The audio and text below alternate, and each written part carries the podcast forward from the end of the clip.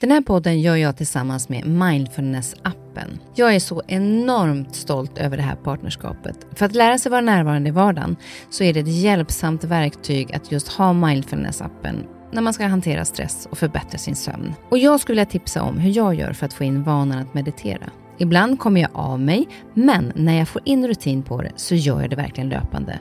Och det jag gör då det är att jag mediterar samma tid och på samma plats varje dag. Börja hellre med någon minut varje dag istället för en längre stund och kom in i rutinen och öka sedan därefter längden på meditationen. Det har i alla fall funkat för mig. Så jag tycker verkligen att ni ska gå in och testa Mindfulness-appen för det finns så mycket att välja på där. Du lyssnar på en podd från Perfect Day. Välkommen till min podd Nyfiken på. Här får jag chansen att möta människor som jag är nyfiken på utifrån deras historia, kunskap eller erfarenheter. Människor som jag inspireras av och förhoppningsvis kan vi med det inspirera er. Och om ni gillar avsnittet får ni jättegärna dela det så fler får chansen att lyssna. Och det ger mig också möjligheten att få spridning på podden så att jag kan fortsätta länge att bjuda in människor till roliga och intressanta samtal. Glöm inte att du också kan gå in och prenumerera eller följa podden så missar du inte när avsnittet släpps. Veckans gäst är komikern, programledaren, författaren och skådespelaren Petra Mede. Det är så kul att Petra är tillbaka då hon faktiskt var min allra första gäst i podden. När hon var med senast pratade vi en hel del om hennes uppväxt och om och hon har varit lite av en teaterapa redan från början. Petra hade då kommit ut med sin andra bok Skam och högmod i Sävedalen. I våras så kom hon ut med en till bok som heter Svindlande stunder i Bläckeberg som är fortsättningen på hennes barndom. Och då är hon i tonåren, det handlar om balletten, äventyr i Europa som vävs samman med Petras möten och samtal med hennes väninna Doris som blev hundraett år. Petra har inte bara skrivit en bok till sedan hon var här senast. Hon har skrivit på en föreställning som heter fifty fifty som har premiär i höst. Och så har hon blivit tvåbarnsmamma. Och jag är så nyfiken på allt som händer runt Petra, både jobb och privat. Även på hennes obeskrivligt starka självförtroende. Och om hon är mån om att hennes barn ska få lika fantastisk barndom utan motgångar som hon haft. Och hur ska hon göra för att få till det? Eller är det så att hon tänker, ja med lite motgångar så förbereder man dem för livet. Vi pratade lite om det men det blev mycket skratt och som ni hör så är jag hes. Och det är faktiskt för att jag har skrattat så mycket i det här avsnittet. Så hoppas ni skrattar och inspireras med oss.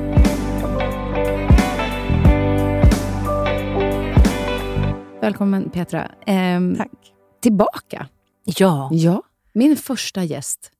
Och då fick du massarin också. Mm. Eh, för att det var en favorit och att det skulle vara extra glasyr på. Ja, för den blev, tyvärr så blev den lite sämre visade sig massarinen under året som gick. Eh, det har blivit lite mindre glasyr på den.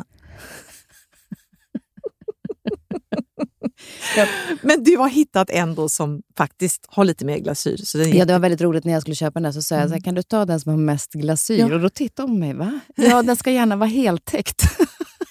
Så det var den hon hittade. Så det var ju bra att, den var, att det var ändå hyfsat med glasyr på den där. Verkligen. Du, nu är du tillbaka i podden och det är ju faktiskt över hundra avsnitt vilket känns fantastiskt roligt att ja, men, du är här. Och... Ja, och grattis till dig. Jag fick ju äran att vara med på mm. första avsnittet och sen så blev det en sån succé med all rätta verkligen. Så att det är ju... Ja, det är ju tack vare dig faktiskt att det blir att jag frågar mina gäster varje gång vad de var för fika. För att jag hade ju lyssnat på sommarpratet då, för då pratade du om massariner. Ja. Då hade jag köpt det till dig och då blev det så här, men gud, jag kanske ska fråga varje gäst ja. vilken favoritfika de har. Så då har ja. det blivit en grej, tack vare dig. Så att du är typ med varenda. Ja, podd. I tanken liksom. Ja, och så har jag sett till att du får lite extra utlägg då för varje podd. För du måste köpa lite speciellt. Du tänker så, ja. ja det tänka. är det värt. Ja, det är det, det värt. Är det värt. Vad bra, vad bra. Du, eh, sommaren har ju varit lugn men kanske inte, alltså du har hållit det lite under radarn. Mm. Grattis, för du har blivit mamma igen. Tack snälla. Och under Let's, alltså hela våren var det ju Let's Dance. Du jobbade ju väldigt mycket. Under våren. Du jobbar ofta mycket. Mm, jag gör det. Jag har väl konstaterat att jag är en människa som blir ganska lycklig av att arbeta. Jag vet inte om det är, är det roligt och, eller tråkigt att vara en sån människa. Men jag, jag, det bara är så. Jag, jag funkar bäst när jag är i någon form av arbete. Mm. Men det, alltså då, det är det som är så härligt att tycker jag. För att många kan ju tycka så här, varför jobbar du så mycket? Och så här, mm. men för att jag mår bra. Ja. Jag mår mycket. Vi alla är ju olika och olika förutsättningar såklart. Ja. Men om man trivs med det man gör ja. och tycker om att man fått upp så ska man ju göra det. Men jag är lite nyfiken då när jag gjorde Let's Dance. Mm. Eftersom du själv har dansat. Mm. Nu var ju det ballett du höll på med. Ja. Och, inte och väldigt finans. länge sedan. Vi måste komma ihåg att det är ja, trettio absolut. år sedan. Absolut. Men ändå, ja. kan du inte liksom så här, när du ser de här dansparen, mm. kan du inte känna lite att det rycker i någon Jo, form? absolut, absolut. Och trots att jag själv är halt och lytt nu så kan jag, jag kan till och med känna, det här, det här får jag inte säga till någon, men jag kan till och med känna att jag skulle säga till vissa, ja, men du, du, måste, du måste få upp liksom bröstkorgen eller något sånt där. För att jag har ändå de ögonen. Det gör naturligtvis inte eh, eftersom jag... Eh, du är så ödmjuk. Men det är lite sådär. Och, och därför så tycker jag det är så himla roligt just med resens. För att jag, jag, jag tycker ju att jag och även David att vi älskar ju dans båda två. Så att vi, vi följer ju verkligen dansarnas utveckling så minutiöst. För det handlar ju så ofta som du vet som har vunnit Let's Dance. Det handlar ju så mycket om detaljerna. Mm. Liksom. Och, och det var ju inte minst Philips eh, utveckling var ju också för, för i början så var, var det ju lite stel, alltså han hade ju redan men det var det var en aning stelt och hur han sen bara utvecklades det och liksom hur det bara lossnade det är ju ah, det är fantastiskt. Det är ju coolt hela den resan och också det tyckte jag var svårt när man var med själv man mm. såg inte sin egen utveckling utan du ser ju de andra. Ja. Alltså det är svårt att bedöma sig själv i, i spegeln eller jo, det, det kände, mycket, gjorde det, du inte det? Jag, tyck- men jag kände ju att jag lärde ja, mig mer mm. men jag tyckte det blev mer påtagligt när man tittade på alla andra mm, mm. men jag, jag tyckte också att det var bland det roligaste var just det här de små detaljerna. Precis. Som är liksom, för då är man och petar på, nej det där var ju riktigt ja. riktigt roligt. Ja, men men jag... det, det är ju roligt att det är ju inte, alltså, det är ju inte de stora volterna som egentligen ska räknas utan det är ju precisionen hur man, hur man gör det som är så. Men jag tänker, det här kanske jag sa förra gången också, så får vi, du vet ju själv att du var känd redan innan du var född, men i typ sexton sjutton års åldern så gjorde du någonting. Vad var det för typ av... Var det Susanne Lanef? Är det den tiden då? Men du, du gjorde i alla fall ett stort tidningsreportage där du gör massa övningar som du jag lär ut. Jag var tretton. Du var tre... Det var på Dramaten, tror jag. Var du tretton år? Ja, det, jag kommer ihåg. Jag fotade på ja. Dramaten. I den foajén. Är det sant? För jag hittade den här tidningen bara för... Alltså typ i våras när vi var uppe i Järvsö. Så det är därför jag vet att jag var... Jag var tretton då. Men ja, du var... För då, jag såg ju upp till dig och du fick liksom... Du lärde ju ut... Du var ju... Ja, men det var ju någon sån här konstiga träningsövningar. Ja, ja. Jag vet inte vad, vad det där riktigt var. Jag hade kanske lite förträngt det också. Nej, men, men... du hade de Mickey Mouse-tröja. Det var, det, var, mm. ja, det, var, det var fantastiskt. Det är så, så roligt att, att du kommer ihåg såna mm. detaljer. Mm. På tal om detaljer, ja. Ja, exakt, mm. exakt. Eh, men förra gången så när du var här, då mm. hade du precis släppt boken Skam och högmod i Sävedalen. Mm. Som var under liksom din första... tid kan man säga som mm. barn mm. och så kom nu i våras eh, den andra, nej det är egentligen din tredje bok ja, men, ja, andra, men utan, andra i den här uppföljande det här serien, serien. Ja, precis, Svindlande stunder i Bläckeberg ja. Och nu har jag ju då läst halva och mm. lyssnat halva vilket är väldigt intressant att göra för det blev eh, jag tycker att man ska köpa boken men även lyssna på den. Ja, det var bra, alltså, tack. Men det är väldigt roligt när man hör din röst jag, jag tror att den, den passar väldigt bra och lyssna på. Sen får man gärna köpa den som fysisk bok också. Men det är ju vissa saker, den här boken kanske är lite allvarligare i tonen men det finns ju fortfarande mycket humor och den är ju ibland lättare att få fram när man, just det som det är jag själv som vet vilken liksom snits jag vill ha på olika sägningar och det, det, det kan vara svårt att se bara i text. Mm. Så att, ja, och det, för det var ju alltså inte precis så här, jag läste nog några kapitel och så mm. lyssnade jag och så läste jag något och sådär och då var det bland annat den här han som jag faktiskt försökte få en hälsning ifrån men så visade det sig att jag inte kunde hitta honom. Nej. För det är andra namn. Ja, precis. Jag bytte ut alla namn för artighets skull. Men det var du. Ja. Men han som du blev liksom kär i där mm. eh, på, i danslokalen. Eh, och där gör du ju verkligen med en sån finess att när han, du är helt övertygad om att, att det är ju ni mm, typ. Absolut. Eh, och att du ser honom med en annan man som lägger om armen. Men det är ju så pojkar killar gör. Mm. Och undertonen, man förstår ju själv, fast han kanske tyckte om den där killen. Ja. Men du liksom vägrade att, att se. Var det så? Ja, det var, det var verkligen så. För det var just i den dansvärlden, och då så kan jag säga att i alla fall nittio procent av killarna, om inte nittionio, var intresserade av en annan kille och inte av en annan tjej. Och de flesta var också väldigt, såklart vältränade och söta och artiga och finkänsliga och eh, jag blev kär i väldigt många av dem. Och inte minst då, vad kallar jag honom i boken då? Chris, Christian. Christian, ja just det, han heter något annat. Nej men, och han stod snett mitt emot mig på, på stången eller barren som man övar på. Och, nej men ofta har det varit saker som försiggår i mitt huvud. Även i mitt, när jag har haft mina som så här, lite för stora drömmar och sådär. Så har jag skapat mig en sanning. Så för mig så var det, jag kunde tyda saker som han gjorde som att det var liksom kärleksbetygelser. Eller vad, vad säger man det? Bety, betygelser. Ja. Men det, var, det kan det ju inte ha varit för att han var ju, han var ju tillsammans med den här andra killen mm. helt enkelt. Och eh, det, det, det kom väl steg för steg. Jag vet inte när jag märkte det. Det var långt efteråt och så var det ju med många killar där som jag var faktiskt förälskad i. Ja. Men det är också så här härligt för någonstans är det så här att ja, men det är ju inte något fel på mig. Alltså så här, helt övertygad om att ja. Nej, ja. nej, nej, nej, nej. Men alltså, och, och får du inte den här rollen, ja men då är ja. det ju inte fel på nej, mig. Nej. Alltså och, att, att, att du stod i det mm. istället för mm. att, jag menar många, eller många, jag kan säga jag. Mm. Jag var en, en kille som gick iväg med någon annan och sa, gud, nu, mm. vad, vad, vad var det för, varför dög inte jag? Mm. Även om jag tyckte att han hade gjort kärleksinviter och ja. lagt handen på axeln. Mm. Och så, så ser man gå iväg med någon annan. Då hade jag direkt tänkt så här, nej jag duger inte. Mm. Men det gör inte du. Gjorde inte du då? Eh, nej men det var väl, alltså det är så svårt att veta vad som är ett slags försvar också. Så där. Men, men eh, det kan ju vara, så, som barn kan göra ibland om de vill ha en glass och så får de inte glass. Och så säger de, jag vill ändå inte ha den där glassen.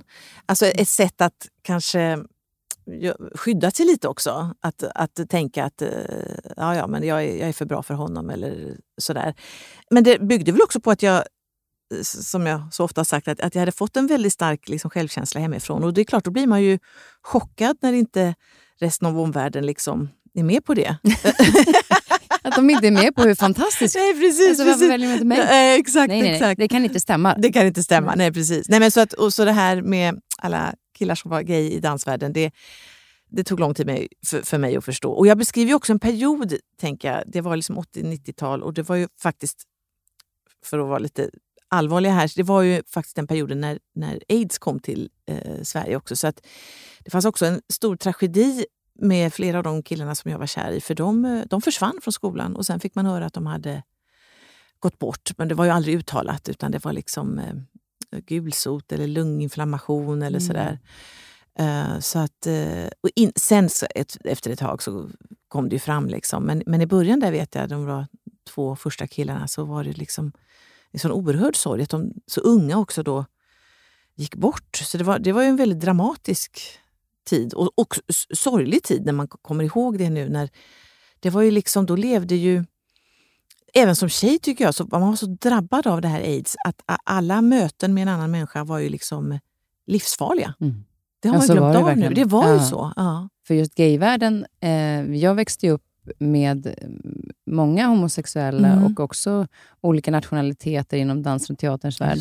Men vi var så vana vid det. Så mm. att, att om det satt två män och, och kysstes i en soffa hemma hos oss eller två tjejer ihop så ja. var inte det något konstigt. Så att där, där har jag ändå fått den här alltså gåvan någonstans. Ja. Att det har varit så hela livet ja. och jag tycker det är en självklarhet. Alltså jag har inte förstått. Medan man hade, var man utanför det så ja. var det ju någonting helt annat.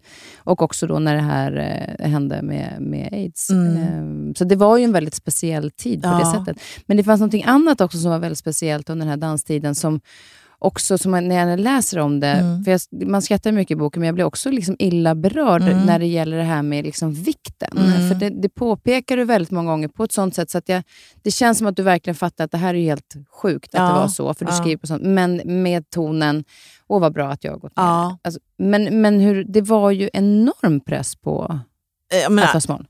Absolut och som du, för du har ju precis erfarenhet av samma värld Kristin så, så är det ju men det inser man inte då. Men efteråt så, så är det ju en avigsida av dansen och hela den världen som är fruktansvärd och som jag nästan, det är nästan så jag kan känna att liksom, är det värt det när det finns den här baksidan? Jag hoppas att det inte finns på samma sätt nu och jag tror inte det. För nu tycker jag att dansare överlag får vara mycket mer personer och mycket mer liksom, komma med sin egen stil och sitt, liksom, hela sitt jag. Och ballettvärlden gör väl också att det, den, den är ju ganska så att det ska in i en form och jag vill liksom inte kokettera och säga att åh, jag hade anorexi. För, för vad går gränsen? Det är ju liksom en skala det där på. Men det var ju en oerhörd kontroll. Jag visste ju precis vad jag hade ätit, alltså så på grammet varenda dag verkligen. Och eh, all viktnedgång var bara positiv. Det kunde aldrig vara, hur smal man än var så hade man gått ner om danslarna kom och sa du har gått ner ett kilo. Och då kan man tänka, aha, det kanske inte, men då visste man, ja, ja, men det är ju bara positivt. Så fort, om man har varit magsjuk eller någonting sånt där och gått ner så var det ju bara, ja, det var ju bara glädjande. Det är så, ja. Nej, det var, det var väldigt... Eh... Men där är ju många som har, när man har haft den problematiken så mm. tidigt, att det liksom kan lite grann, jag blir väldigt glad att du ja. äter massariner gladeligen. För att det, det är ju en sån sak som annars sätter sig. Liksom. Ja, men visst. Och att lite grann finns hela tiden ja, i tanken. Ja, jag, jag tror absolut. Och det behöver man inte ens bara vara liksom i dansvärlden för. Jag tänker för tjejer och i viss mån också killar under liksom puberteten så, så blir det väl fortfarande väldigt liksom fokus på utseende och kropp. Och, men jag tror att efter jag slutade dansa då, eller tvingades sluta dansa, så var det nog en sak som jag faktiskt bestämde mig för ganska medvetet, och det var att eh, hädanefter så tänker jag aldrig mer banta, och jag tänker inte egentligen tänka på vad jag äter. För att jag, det hade jag ju gjort liksom hela min uppväxt. Och eh, nej, det, det, det tog jag nog ett beslut om att aldrig. Och det ska jag säga med råge. Om du frågar Andreas Lundstedt som är en av mina närmsta vänner så det är, han säger att jag har en pommes frites-kropp. Den är smal men det är bara fett och kolesterol i den. Och det stämmer nog. Så vi skulle jag kunna jag bli säga, lite pommes frites är smal och fet, det kan man ju inte säga. Vad sa du? En pommes frites är ju smal och fet. Ja, men det är ju, ja, men det menar han att jag är också. Smal fast fett liksom. Ja. Det, det är liksom det är, jag tycker att det är bra att du, du man inte Tar. tänker på vad man äter. Nej. Men, Nej, men sen kan man, vara, man man kan äta lite bättre än jag. Det kan man faktiskt, det kan jag säga dig. Ja, men, men så länge man njuter av det ja, man äter så tycker ja, det jag att det är bra. Ja, det gör jag. Ja. Gladeligen. Ja, ja, så ja. Du, kan, du kan ta en tugga nu. För nu ja, tänkte jag att, den, den, en annan sak som jag tänkte på just, som vi var lite inne på nu med det här med självförtroendet och de här killarna och så vidare. Det är ju, man får ju följa med det när du var på liksom vissa auditions mm. och eh, var det någon hip Ja, nej, Frankrike. Eller? Ja, exakt. Ja, mm. Och att, att din, jag, alltså jag blir så lycklig på något sätt, och det är därför jag kanske är nyfiken på, på både din självförtroende och självkänsla mm. i det här, att när du mötte de här motgångarna mm. att hur du hanterade ja. dem då. Alltså, kan du berätta lite om det? Jo, men jag, saken var ju den att jag, jag började dansa och jag blev även då av danslarinan väldigt håsad och väldigt, jag var oh, liksom jag hade sådana anlag framförallt för ballett egentligen, och, och då tog jag ju till mig det, precis som man ska göra av alla komplimanger, så att jag tänkte att jag är rakt igenom bra, men sen kom det till såna här auditions, alltså som är ett slags prov som man gör när man har dansjobb, och jag fick ju aldrig några jobb. Jag fick ju inte ens de jobben jag egentligen inte ville ha, för att jag vill ju då dansa ballett eller någon form av modern dans som var det finaste, men som dansare så får man ju söka alla jobb som bara finns, och det var ju allt från liksom lite revyer till eh, lustspel och ja, sånt där som, som jag tyckte inte var liksom tillräckligt fint, men jag gick på den här auditionsen då och så blev jag bortvald, alltså till och med på jobb som jag inte ville ha. men, då, ja, men då hade jag väl mitt sätt att tänka då, det var att, liksom att, att de inte såg min begåvning och att jag, att jag kanske var lite för bra, att jag inte egentligen ville ha det där jobbet. Det var, liksom, det var mitt sätt att, att, att, att tackla det. det. Det är ett bra, det får jag rekommendera det sättet. Ja, för men att, alltså, ja, jag älskar det, det och jag, verkligen ja. rekommendera det. Ja. För att det är ju en, en, och det sitter jag liksom när jag läste boken och lyssnade, nu vet jag inte vilket kapitel jag har lyssnat och läst, ja. men, men så var det verkligen så här att alltså, jag, och jag önskar att jag hade haft med mig det där. Nej, men de förstår ja. nog inte värdet nej, av mig, nej, så då får jag vara någon annanstans. och, och, men sen också så här, som är roligt när du då läser, det är ju när du ska beskriva de här stegen som inte är ballett ja. eh, och komma in i de, de movesen var inte lika, alltså de rörelserna var nej. ju inte lika eh, lätt, vilket blir väldigt roligt när man lyssnar på dig när du pratar, eftersom du har ditt, ditt, av, av ditt sätt att, att berätta ja. saker. Mm. Men där är ju just det att ta med att, att äh, nej, du kanske är liksom helt enkelt lite för bra för de andra, ja. så att det är kanske lika bra att du inte tar det där jobbet. men, men jag tänker faktiskt att det är ja, men om man, det är nog något jag skulle förmedla till mina barn, just att, att för det fanns ju någonting i balletten som var att man skulle tycka att man själv var dålig. Man skulle aldrig vara nöjd liksom. Man var aldrig tillräckligt smal, aldrig tillräckligt bra, och det tycker inte jag leder en människa någonstans. I, i, alltså det är, den, den här liksom destruktiva är ju, det kan aldrig föra något gott med sig. Och jag tänker även på det nu, för jag gör ju ibland så här företagsjobb också. Och uh, går in i olika sammanhang. Och när, när jag började så var det också så här, åh, för, för ändå lite, ibland kan jag ju vara lite ödmjuk ändå. Men jag tänkte att, ja, hur, hur gör jag det här bra? Och så här. Och sen så, uh, och då, det kostade på ganska mycket när jag gjorde de här jobben. Men nu som har jag återigen faktiskt gå tillbaka till det där som var jag som ung. Att eh, tänka att ja, men här är jag, jag gör mitt jobb och så tycker de det är bra eller dåligt. Men det måste rinna av mig lite liksom. Och det, då blir ju livet mycket mer, det blir ju liksom skönare att leva. Man, det blir ju inte så här upp och ner hela tiden liksom. Att man, att man mår bara så bra som man tycker att man har lyckats med det senaste jobbet liksom. Då, mm. då blir ju livet väldigt volatilt upp och ner hela tiden. Utan att det måste ju ändå finnas en slags känsla av ett grundvärde. Men tror du att det ligger också i att du har ett bra självförtroende, men du har också en bra självkänsla? För vissa har ju kanske då, för skillnaden mellan det är ju självförtroende det man gör och ja, självkänslan är för den man är. Mm. Så att om man inte lyckas i det man presterar så mm. är man ändå trygg i att jag är en bra person, jag vet att jag Mm. Eh, alltså så att man, om du berömmer någon för sin prestation, då får de självförtroende. Om du berömmer någon för att vilken fin människa du är, mm. tack för att du hjälpte mig, mm. då blir du, får du ett värde som människa.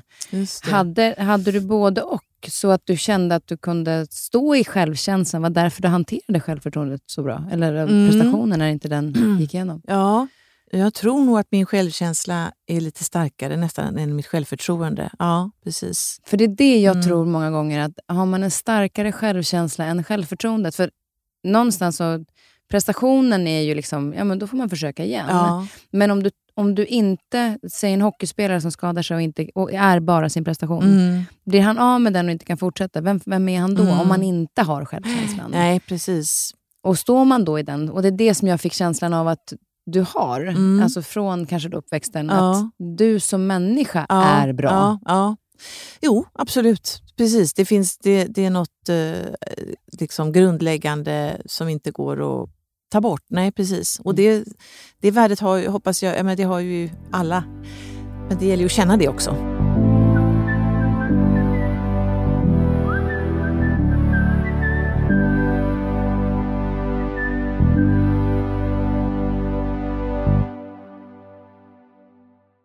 Det här med självförtroendet, jag läste, jag måste se vad jag hittade någonstans då. Det här när du, jo på bokmässan, mm.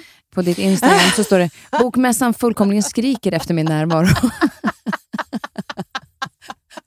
Alltså jag, jag bara älskar att du skriver så. Ja, det finns ju viss, viss humor i det. Men, jo men, men exakt, absolut. Men det är ju för att jo, det är visst. Du som ja, man bara... Ja, ja. Jag, jag vet, hade jag skrivit det hade ju folk bara, vad fan har det hänt? Vad har hänt med Kasper sen nu?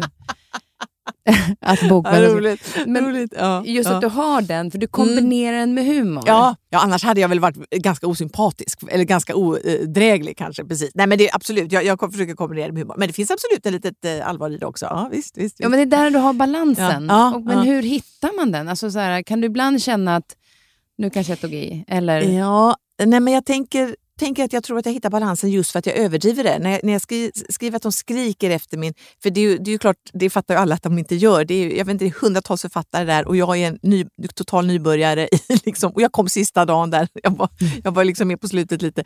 Eh, och just för att jag går liksom lite för långt och säger att alla skriker. Och jag skriver, skriver också lugn, det finns böcker till alla. Ja. Eh, och och eh, då tänker jag, då, då fattar man att det är humor. Och sen så... ligger det väl också lite i det här att jag tänker att för mitt i det här som jag har en bra självkänsla så tänker jag ju också att ingen är värd mer än någon annan. Och då, då, då blir det så självklart att för mig att det är klart att jag inte är den avgörande länken i den här bokmässan. Liksom. Det, är så, det är så självklart för vi är alla lika viktiga eller lika betydelselösa. Liksom. Så mm. att, ja. Men det är väl det som gör också att man börjar skratta. För att du, jag hoppas, du lyckas, ja. Alltså man vet att du har ett bra självförtroende men mm. i och med att du överdriver på ja. Det sättet. Ja. Eh, på, men det, det, där har ju du en finger om känslan. Inte undra på att alltså, du är ju komiker så du har ju ja, den ja. Känslan. Jag hoppas. Eh, jag, det är ju så ja. Roligt att vara ja. Sådär rolig som du är.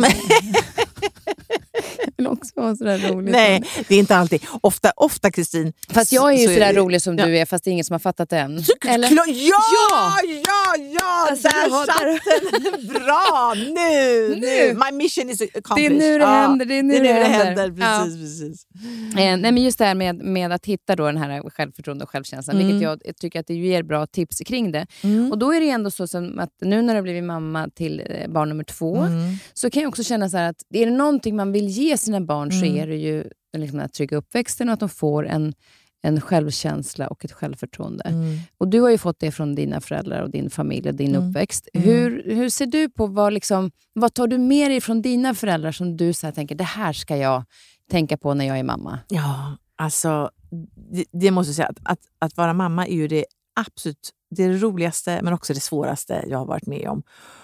Och om man tänker på vilken liksom hur mycket man påverkar sina barn då, då, då svindlar det ju liksom, då blir man nästan rädd, herregud liksom, för allt jag gör och allt jag säger, hur kommer det att påverka påverka dem? Och jag försöker ju att upprepa lite det, det som jag själv då har fått och säga, framförallt nu till min stora tjej, för den andra lilla gumman är så liten än, men jag tror att jag går åt ungefär samma håll, att jag säger att allting är väldigt fantastiskt och väldigt bra.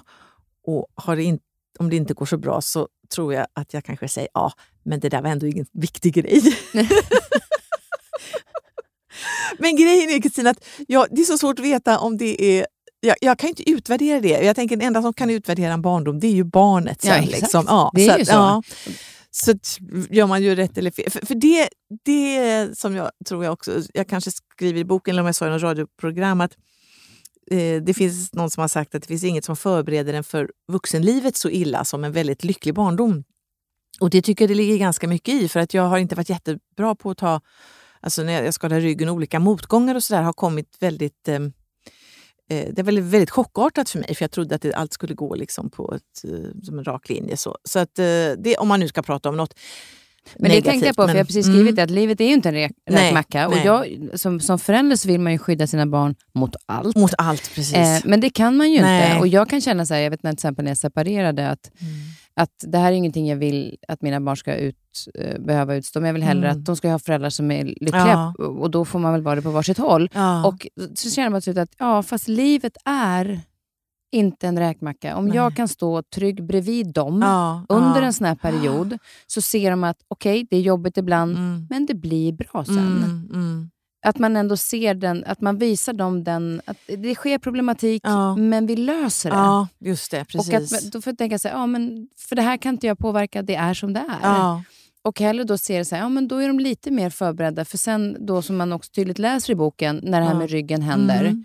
Alltså det, det slår ju väldigt hårt. Ja, det, det gör det ju. Och, och jag, det är faktiskt så att jag ska skriva en tredje bok också. Och den kommer handla just sen om hela perioden jag är sjukskriven. Det låter kanske inte det jätteroligt, men den kommer att bli ganska humoristisk den också. Men, nej men precis, så, så är det ju. Det tror jag, det, jag tror att det är väldigt bra ändå att barn får se också, tänker jag, att För, för jag lever ju, alltså mina döttrar får ju ett ganska materiellt privilegierat liv och, och, och sen är de ju utsatta för livet som alla andra, men även det känner jag att det, man har jag, någon slags förpliktelse att verkligen visa också olika delar av världen och samhället, och att kanske liksom också att man förstår om man är privilegierad, och att också vara beredd på att det, allting kan förändras när som helst. Men jag tycker det är svårt. Jag, och mina barn är fortfarande så små, så att jag, jag är ju... Nej, jag kan säga att jag, är, jag, jag kanske skyddar för mycket. Eller jag liksom vill att... Du vet så här, in, ingenting, inget alls får hända. Och det, i förlängningen går ju inte det. Jag kan inte, man kan ju inte... Det, det, liksom, det är ju helt... Jag brukar säga att man, som förälder så förhoppningsvis så gör man det man... Alltså jag brukar i alla fall säga det, att jag har gjort så gott jag kunnat. Mm. För jag har gjort det jag trott har varit rätt. Sen mm. är inte det alltid det rätta valet. Nej. Men där och då... Ja. Så trodde jag det. Eh, och det är det viktigaste, att jag har försökt. Och sen om det har skitit sig, då får jag hjälpa dig med en terapeut eller någonting. Ja, ja visst. Jo, men det får du ett som om de är arga på mig. Ja, ja, men, precis. Ja, precis. Ja. Men det, så det kan du börja spara till. Ett ja. konto för när barnen behöver gå terapi från misstag vi gör. Men att det är liksom grundat i kärlek, att man gör sitt yttersta ja. oavsett. Liksom. Ja. Men just att, att du har blivit mamma igen, och när man har fått två barn så är det mm. lite annorlunda mot ett. Vi ska inte prata om dina barn, vi ska Nej. prata om mammarollen. Ja, ja. Hur, hur upplever du att vara tvåbarnsmamma till skillnad mot att vara med ett barn? först för att det inte ska bli någon missförstånd så måste jag ju säga att jag är, jag är så glad att jag har fått ett barn till, eh, den här tjejen, och eh, jag har två fantastiska döttrar. Men när jag sagt det kan jag också säga att det var inte någon som direkt hade förberett mig på att det är ganska annorlunda att ha två barn från att ha ett barn. Så det var lite chockartat, för att man, har, man är ju bara en person, man har bara liksom så många, äh, två händer. Så att jag tycker att det är otroligt eh, utmanande, och därför har jag ju också, vi har pratat lite innan du och jag, nästan bett om råd från dig just hur man, man ska göra. För, för det, det lustiga är ju att kärleken är ju liksom lika stor, men dygnets timmar är ju ändå bara tjugofyra timmar. Och rent fysiskt så måste man ju liksom, man måste ju dela sig på två lite. Och det första barnet kan ju inte få all den odelade uppmärksamheten som, som han eller hon fick förut. Så att där tycker jag det är, jag tycker det är väldigt, väldigt svårt faktiskt, måste jag säga, hur man ska göra. Och det som är intressant med det du säger, det här med att de, är, att de behöver uppmärksamheten, mm. båda två. Men det jag tyckte då var väldigt påtagligt, som jag glömde säga till innan vi pratade, mm. det var att jag sa ofta till den äldre killen att mm. jag känner ju dig. Mm. Jag vet ju vad du vill ha när du är ledsen, mm. eller vad som gör dig glad. Mm. Men jag känner ju inte Nej. den här personen än. Så att jag behöver ju lära komma ikapp och lära känna den personen. För vi har lärt känna varandra under sju år. Ah. Och, och jag vet inte. Ah. Och då blev det ju tydligt att jag behöver mer tid. Därför ah. att vi måste ju lära känna. Ja. Så att hur gör vi när vi ska trösta? Eller så här, så sa du vi också, hör jag. Det, ja. det, det är väldigt bra, väldigt bra, eh, tror jag. Ja, jag vet ju inte. Men, ja. jag vet, de, de, de, ja. Han kan minns säkert ingenting. Men jag kommer mm. ihåg just, och det var nog för att min egen känsla var att gud, jag vet ju precis vad jag ska göra när en äldre kille ja, är ledsen, eller exakt, vad han reagerar ja. på. Men, men vem är du? För v- första barnet, ja. då trodde jag att jag kände den personen precis från dag ett. Ja. Men sen när den andra kom, då bara, men det är ju så här väl man lär känna någon. Ja, sen, exakt, sen. exakt. Så nu kom ja, han. Ja. Och bara, vem är du? Vem är du? Och det tar ju tid, i, precis. Ja, men jag håller med dig. Ja. Första barnet så tänkte man att, och jag känner det redan från början. Mm. Men det är ju nästan nu när hon är tio år. Jaha, det var det, var, det var dig som det skulle bli. Liksom. Exakt. Ja. Och så den här varelsen som kommer, precis, det tar ju verkligen tid. Och att kanske försöka, att man ska upptäcka det tillsammans då på, på något sätt. Men sen är det ju inte alltid, det, det är svårt också att kräva, utan då att prata liksom, om, om detta är min dotter eller inte. Men det, det är svårt att kräva av sju eller tioåringar att så här, det är jättekul att byta blöja. Nej, som nej. inte alltid tycker. Så att det är ju, ja, man får väl hitta de, de där roliga nej, för stunderna något, när bebisar precis. är roliga. Liksom. Ja, mm. exakt. Mm. Och sen också att de känner att de har, t- tänker jag bara på, att hon mm. känner, äldsta, äldsta känner ju att ni har ju en speciell kontakt. För ja. ni känner varandra mer. Visst, visst. Alltså, för då blir det lite grann en så här... Ja. övergångstid, så att ja. okej okay då, du kan ju få lära känna henne lite också. Ja, just det, just det. För precis. Vi har ju vårat, ja, för jo, det men... har ju inte den lilla. Nej, men exakt. Och jag tänker skillnaden också på att bli, alltså stora syster eller storebror då, våra barn har blivit det när de har varit väldigt medvetna. Så att de har ju som kognitivt förstått att det här blir en förändring i livet. Men är man ett år eller två eller tre, då Då reagerar man ju kanske mer instinktivt och, och, och skriker lika mycket tillbaks till lillebror och lillasyster. Men man förstår inte konsekvensen av det som har skett. Att man för alltid har fått skrika åt sidan. Liksom. Men det gör man ju när man är mellan sju och tio. Mm. Så att på ett sätt så är det väl mer omvälvande, kan jag tänka mig, att bli stora syskon i den åldern än när man är mindre. Ja, men de är ju lite som ett ensambarn. Ja, faktiskt. Och absolut. Har absolut, och det, absolut ja. det säger ju mm. min äldsta. Att han, ja. han var ju ensambarn i sju år. Ja, ja. Innan det kom in någon annan. Medan den andra har aldrig varit ensambarn. Nej. Så det är ju inget frågetecken på det. Nej, det är inget. Precis. Och jag, du är ju också lilla. Är du alla, ja, du är minst ju. Jag är minst Eller, på, mammas, på sida, mammas sida. Men jag är äldst på pappas. Du, alltså, då har du varit både mm. och. Okej. Okay. Mm. Du har lärt mig båda rollerna. Men det är därför du är så sympatisk eh, på alla exakt, sätt. Exakt.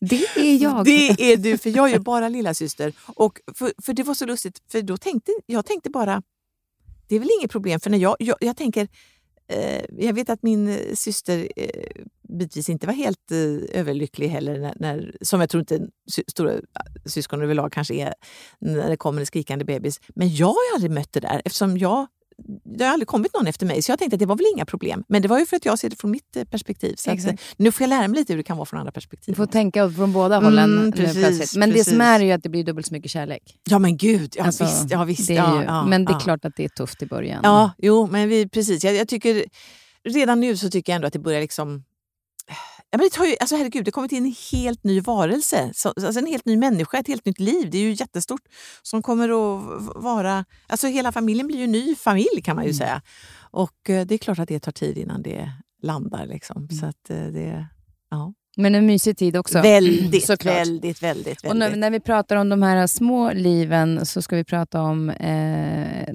lite äldre liv ja. som du har haft i ditt liv en längre tid och eh, som du skriver också om i boken. Mm. Eh, för det, det som är lite roligt när jag också kommer tillbaka till att jag läst boken till, men det har jag ju gjort. Ja, ja. man, man kommer på saker, det är att vi har en del saker gemensamt. Mm. Dels har vi pratat om det här med barnen, att vi har ålder emellan. Mm. Eh, vi är båda över femtio. Mm. Och är det din mamma som har en hund som heter Milo? Mm. Ja, och jag har Mino. Ja. Och jag har min granne Kerstin som är hundra och du hade Doris som mm. blev hundraett. Mm. Och gick bort nu i augusti. Ja. Alltså det, det är inte så länge sedan hon gick bort nu. Nej. Men vad skulle du säga om du tittar tillbaka på eran, eran vänskap? Vad är det som gjorde den så speciell? Ja, men jag tror att det på ett sätt kanske var åldersskillnaden. Att den fanns med. Först jag tänkte så här att åldern är så irrelevant. För det har alltid varit när vi har umgåtts. Och jag ska säga också att vartannat kapitel i boken handlar om mina möten med Doris på ett omsorgsboende i Bläckeberg. Och det är därför boken heter Svindlande stunder i Bläckeberg. För, för det är liksom när mitt liv blir liksom i relief till Doris liv. Och på slutet så pratar jag också om hur, hur, våra liksom, hur tiden bara försvinner när jag är med Doris. Och plötsligt känns det som att vi är lika gamla eftersom vi har berättat så mycket om våra ung- ungdomsår för varandra. Men jag tror ändå att åldern spelade in på det sättet just att det gav mig sånt perspektiv. Hon kunde ge mig perspektiv på mitt eget liv med sin ålder. Och det tyckte jag var... På vilket väl, sätt då? Ja, men det var väldigt trösterikt. Jo, men alltså om, om jag var väldigt... Alltså hade kärleksbekymmer eller om det var... Så kunde hon liksom... Hon behövde inte gå in kanske lika mycket som en kompis i ens egen ålder hade gjort. Och ändå var hon inte för nära. Hon var liksom inte mamma. Hon var inte, utan, och hon var ju så, så pass mycket äldre. Liksom. Så hon kom ju nästan från en annan tid också. Men det var tjugotalet. Så. Hon hade sån trovärdighet i, i allt hon sa. För jag visste att hon sa det inte för att liksom bara trösta mig som en mamma kanske hade gjort. Utan hon, hon var också lite, hade lite mer distans till mig. Liksom. Så hon kunde berätta om sina erfarenheter på ett lite mer... inte känslokallt, men lite mer eh, realistisk plan på något sätt som, som jag verkligen kunde tro på och eh, bli väldigt eh, tröstad av. Och, och sen också nu i och med, för nu ska jag ju också då prata på scen om hur det är att bli femtio som jag har blivit för, för två år sedan. Upptäckte lite sent bara. Men att, att hon sa ju alltid att mellan sextio och sjuttio var hennes absolut bästa tid.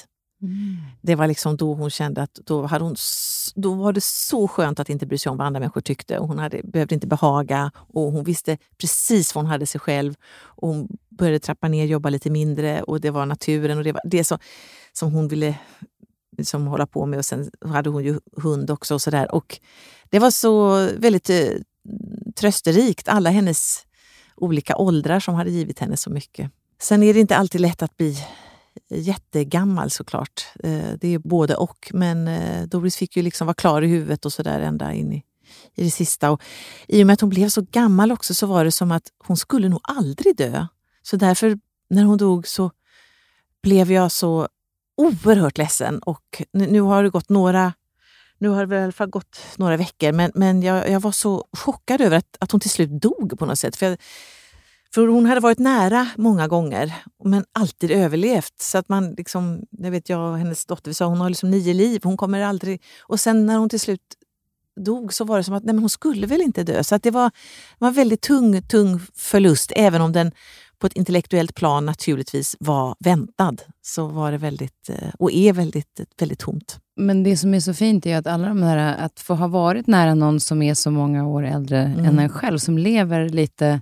med det perspektivet, mm. alltså, det var någon som skrev till mig i morse eftersom jag fyller år idag. Ja, in på och det. G- grattis! Ja, men det, det, det var inte ens... Tack. Men det, det, det, det, men det var så roligt, för då var det någon som skrev att det är som att bestiga ett berg, man blir bara, man kommer högre upp på ett berg, man blir bara mm. lite mer anfådd, men utsikten blir bara finare och finare eller någonting. Ja. Och det tyckte jag var en sån fin eh, spegling, för att man ja. ser mer och mer bakåt i livet mm. för att du kommer högre och högre mm, upp. Mm. Och då, eh, Kerstin som är min granne då, ja, när vi pratade och då, jag är ju då singel fortfarande, vilket jag mm. ja, det, jag håller på att sända ut i universum. Men att du och jag är det, det är ju för, jag det är ing, eh, men där skulle du bara, det måste du ändå hålla med dig om. Att, ja, att, att, att, att ingen som förstår, att, att, att, att, förstår ditt geni. Det, och, och, och, så är det ju. Så är det. Ja, ja, ja, gud ja. Alltså att vi är här, det är ju mm. bara, de, tänk vad de går miste om. Ja, men det är inte klokt. Alltså, det är inte klokt. Att, vi ska inte, att vi sitter här i ett instängt rum, vilken förlust för världen just nu. Eh, precis, precis så. Alltså jag lär mig så mycket av dig. Jag kommer som självförtroende och självkänslan går härifrån. Men, men förlåt Kerstin, ja, ja, du har ju också haft en liknande. Eller du har, ja. du har Kerstin. Ja, hon, hon, hon fyllde ju hundra nu i augusti. Eh, och eh, då hade vi ett samtal för att hon eh, bjöd mig på lunch. Hon bor ju verkligen vägg i vägg. Hon, mm. Eh, hon hör inte så bra, så det är ganska bra när man spelar hög musik. Eh, ja, men, ja, men hon ser många fördelar. Ja, men, men när ni bor vägg i vägg verkligen. Ja, jag håller precis som du ser. Mm. Eh, och, och så då satt vi och pratade och då visade hennes man hade ju dött då när hon var åttio. Oh, eh, och sen hade hon fått ett brev ifrån en gammal kollega som hon hade jobbat med, en lång stilig man. Alltså alla på det här byggnadskontoret var korta utom den här långa stiliga mannen. Och då hade han hört av, för han hade blivit enkling. Och de levde ihop i femton år till hon blev nittiofem. Nej. Och nu när hon Va? fyllde hundra, då berättade hennes, för hon har en familj med dem och det är hennes och hennes, alltså hennes systerdotter bor i Danmark och den familjen. Men då berättade hon att hon var så kär i den här mannen ah. som hon träffade när hon var åttio. Så att vartannat ord hon sa var namnet på den här mannen. Nej. Och jag sitter, då kände jag mig så här, jag kände mig som en liten tonåring. Ja, ja, ja visst, visst. Alltså det blir ja. sån här perspektiv. Ja. Lite grann det du säger, man ställer sig lite utanför. Mm. Och sen var hon ju rätt härlig Kerstin, för nu var jag ute och hade varit och handlat här om någon, någon vecka sedan, så kom vi gående runt hörnan, så stannar hon till väldigt ofta för att hon orkar inte gå, men hon Nej. säger inte att hon är trött, utan hon säger bara att hon ska titta på och titta vilka vackra ja, träd och ja. sådär. Och så, jag tror faktiskt att det är en man som tittar på mig eh, där borta. På henne? Och ja. jag blir så här, alltså tredje gången gilt. Och du tänker, jag tänker så här, det är ingen som ser mig. Och hon går här och är hundra år och tänker så här, alltså helt underbart. Att få de perspektiven. Ja, ja liksom. precis, precis. Det... Och att det är så, här, det är så okej att säga. Allting, ja. För att de har gjort allt. Men vad fantastiskt. Men får jag fråga, bli, bli, har hon blivit änka då två? Ja, ah, precis. Ja, precis, precis. Men, han, men, men mannen då, hon fick ju inte ja. någon barn första relationen. Nej. Och sen eh, har då den andra mannen har en son som ja. är, han kom upp nu när hon fyllde år och ja. är helt fantastiskt. Så det, det är jättefint att se. Ja, det är ju fint. Och men, han kan ju inte heller vara, han, han kan ju vara sjuttio års, alltså han... Ja, ja, precis. Ja, han, han är inte purung han heller. Nej, nej. Precis. Det är, men Kerstin ja. bor ju hemma. Hon åker ner i tvättstugan själv. Och jag kan säga att hon i somras så reparerar vår hiss i fyra veckor. Nej. Och ingen var ju hemma för vi alla var på semester. Och hon går ner med sin Dramaten två trappor ner. Och får ICA-butiken på hörnan att bära upp hennes att mat. Upp. Ah, ah. Men hon sa det, jag handlade bara en gång. Jag orkar inte gå in där trapporna mer. Nej, nej, bara, nej. Men hundra år. Alltså hon är men så det måste vara nästan ett, alltså ett under av fysisk eh, kapacitet tror jag. Om man är hundra och, och gör alla de här sakerna. Ja. Ja. Nej, men hon är det, så att det är ju så fin. Ja. Han, han Doris läsa boken. Ja, hon ja, hann läsa. Ja, nej, men det var så fint. För Doris var ju en så otroligt läsande människa verkligen. Hon läste ju Dagens nyheter med lupp. Och, och, alltså det fanns inte en, en bokstav hon inte hade läst i, i Dagens nyheter. Och sen så läste hon, jag har ju skrivit ganska tunna äh, böcker. Äh, så jag kan rekommendera alla er som, har, som tycker det är jobbigt med tjocka böcker. Det, här, det är ju inga, svår, det är inga tunglästa böcker sådär. De är eller, lättlästa. Äh, så hon läste och äh, sen så satt vi och fikade. Och så, så, så sa hon då att hon hade läst boken. Och som sagt, hon var ju alltså hundraett år och då är det ju klart, hon, hon var klar i huvudet, men det är inte så konstigt om man lite kanske blandar ihop saker och sådär och, och inte, att allting inte är glasklart. Och då sa hon att ja, det handlade ju om en, om en kvinna där som hon tyckte var väldigt intressant. Och då sa jag, men det är ju du Doris. Jaså, ja ser man på, sa hon då. Så då var hon nöjd när hon... När Nej, hon ja, så att det, det, så att hon, men hon, hon, hon läste den. Och sen, sen är det ju alltid så att man vill ha... Ja, döden kommer liksom aldrig lämpligt. Man, man, ville, man ville ha träffat henne en gång till. Man ville ha... Men det kändes som, det kändes som att... Vi, vi sa alltid jag älskade till varandra. Vi sa hejdå. Så att det, det, de orden... Är med henne och med dig. Ja, det är ju... Eh, det är ju konstigt med döden för att den är så... Jag vet inte vad man säger det, den är så definitiv, precis. Mm. Man kan aldrig mer säga någonting till den där personen som har försvunnit. Man kan aldrig mer hålla hennes hand. Och det är just den, det här med att hålla handen på något sätt som, som är den fysiska. Orden finns ju kvar på något sätt. Men hon har varit med dig, alltså fått del av den människans liv. Och hon ditt. Alltså hon måste ju ha skrattat nej. Så mycket. Ja, vi, vi, ja, precis. Vi skrattade väldigt, väldigt, väldigt mycket. Ja. Du ser och, att tårarna kommer. Men... Ja, precis. Men, men vi har verkligen skrattat. Och hon var ju också väldigt... Ja, hon påminner väl om... Eller jag påminner om henne just i lite, vad ska jag säga? Att ja, hon tog ju för sig och, och bad ju inte så jättemycket om ursäkt och sådär. Och, och att hon var en väldigt dubbelnatur. Jag menar, hon... Hon bodde i det här väldigt ganska borgerliga området, men var ju liksom alltid vänsterpartist och hade väldigt, hon var ju modist också och gjorde väldigt vackra hattar och sådär. Och hade sin hatt, alltså hattsalong då, eller modistsalong här på Grevturegatan, och gjorde även för Dramaten hattar och så här. Så hon var mycket i den fina världen och samtidigt var hon politiskt väldigt liksom till vänster. Så hon var lite med en dubbelnatur, och sen värnade hon ju väldigt mycket om djuren och sådär. Men samtidigt så hade hon ju en, en äkta, vad heter det, leopardkappa eller något sånt där. Och, och så, den här får jag smyga lite med. Och jag bara, ja det får du nog göra. Men nu hade hon väl fått den på fyrtiotalet, så det för, förlåter ju en del. Men hon, det var, hon var rolig för att hon stämde inte riktigt liksom. Det var inte, hon, hon, hon hade en åsikt, och så, men hon tog sig också rätten att ändra sig en annan dag. Så man fick hänga med lite. Och det, det har jag också tagit med mig, att, att tycka någonting väldigt bestämt, men också ha rätten att eh, ändra åsikt. Och, ja, det var väldigt, väldigt mycket. Och just det okonventionella livet, på tal om också tänker så här, leva med kärnfamilj eller partner och sådär. Eh, hon gjorde ju inte det. Hon levde precis så som hon ville, och eh, stora delar ensam då. Och eh, jag var, var också ganska... osentimental. Det är klart, ibland hon läste mycket dikter för mig, och, och det, alltid när vi hade städdagar i föreningen så kom Doris ner och till lunch, och utan att säga någonting så bara slog hon upp liksom en bok eller en diktsamling, och så läste hon Tranströmer eller Fröding, och, eh, och det blev ju väldigt rörande. Och från det kunde hon också vara ganska krass liksom sådär, så att, och, och osentimental, och leva i nuet väldigt mycket. Hon sa ju aldrig att det var bättre förr. Hon var ju verkligen i mm. i det som var nuet. Och sen så skulle de börja bygga en spårvagn väldigt nära där vi bodde. Och det opponerade hon sig emot då, varandes nittioåtta år. Jag menar, hon kan ju uppenbarligen rimligen inte... Hon måste ju förstått att jag kommer kanske inte ens att leva när den här spårvagnen är klar. Men, men det hindrar henne inte från att skriva liksom till, till skönhetsrådet och till byggnadsnämnden och allt vad det var. Eh, att det här var skandal liksom. Och sen så byggde de naturligtvis ändå. Och så blev det jättebra, för att Doris märkte att hon kunde ju ta den här spårvagnen till Gröndal och handla mycket billigare än det var i Alvik. Så att då skrev hon till exploateringskontoret och skönhetsrådet att hon hade ändrat sig, och det blev ju jättebra med den här spårvagnen. Vad härligt att hon ändå gör det. Ja, och då skickade skönhetsrådet en flaska champagne till henne. Jo, det är sant, det är sant. Så det var ju, ja, gud vad härligt. Så det var, ja, det var häftigt. Ja, hon var väldigt inspirerande som, som person, att man kan vara precis som man vill.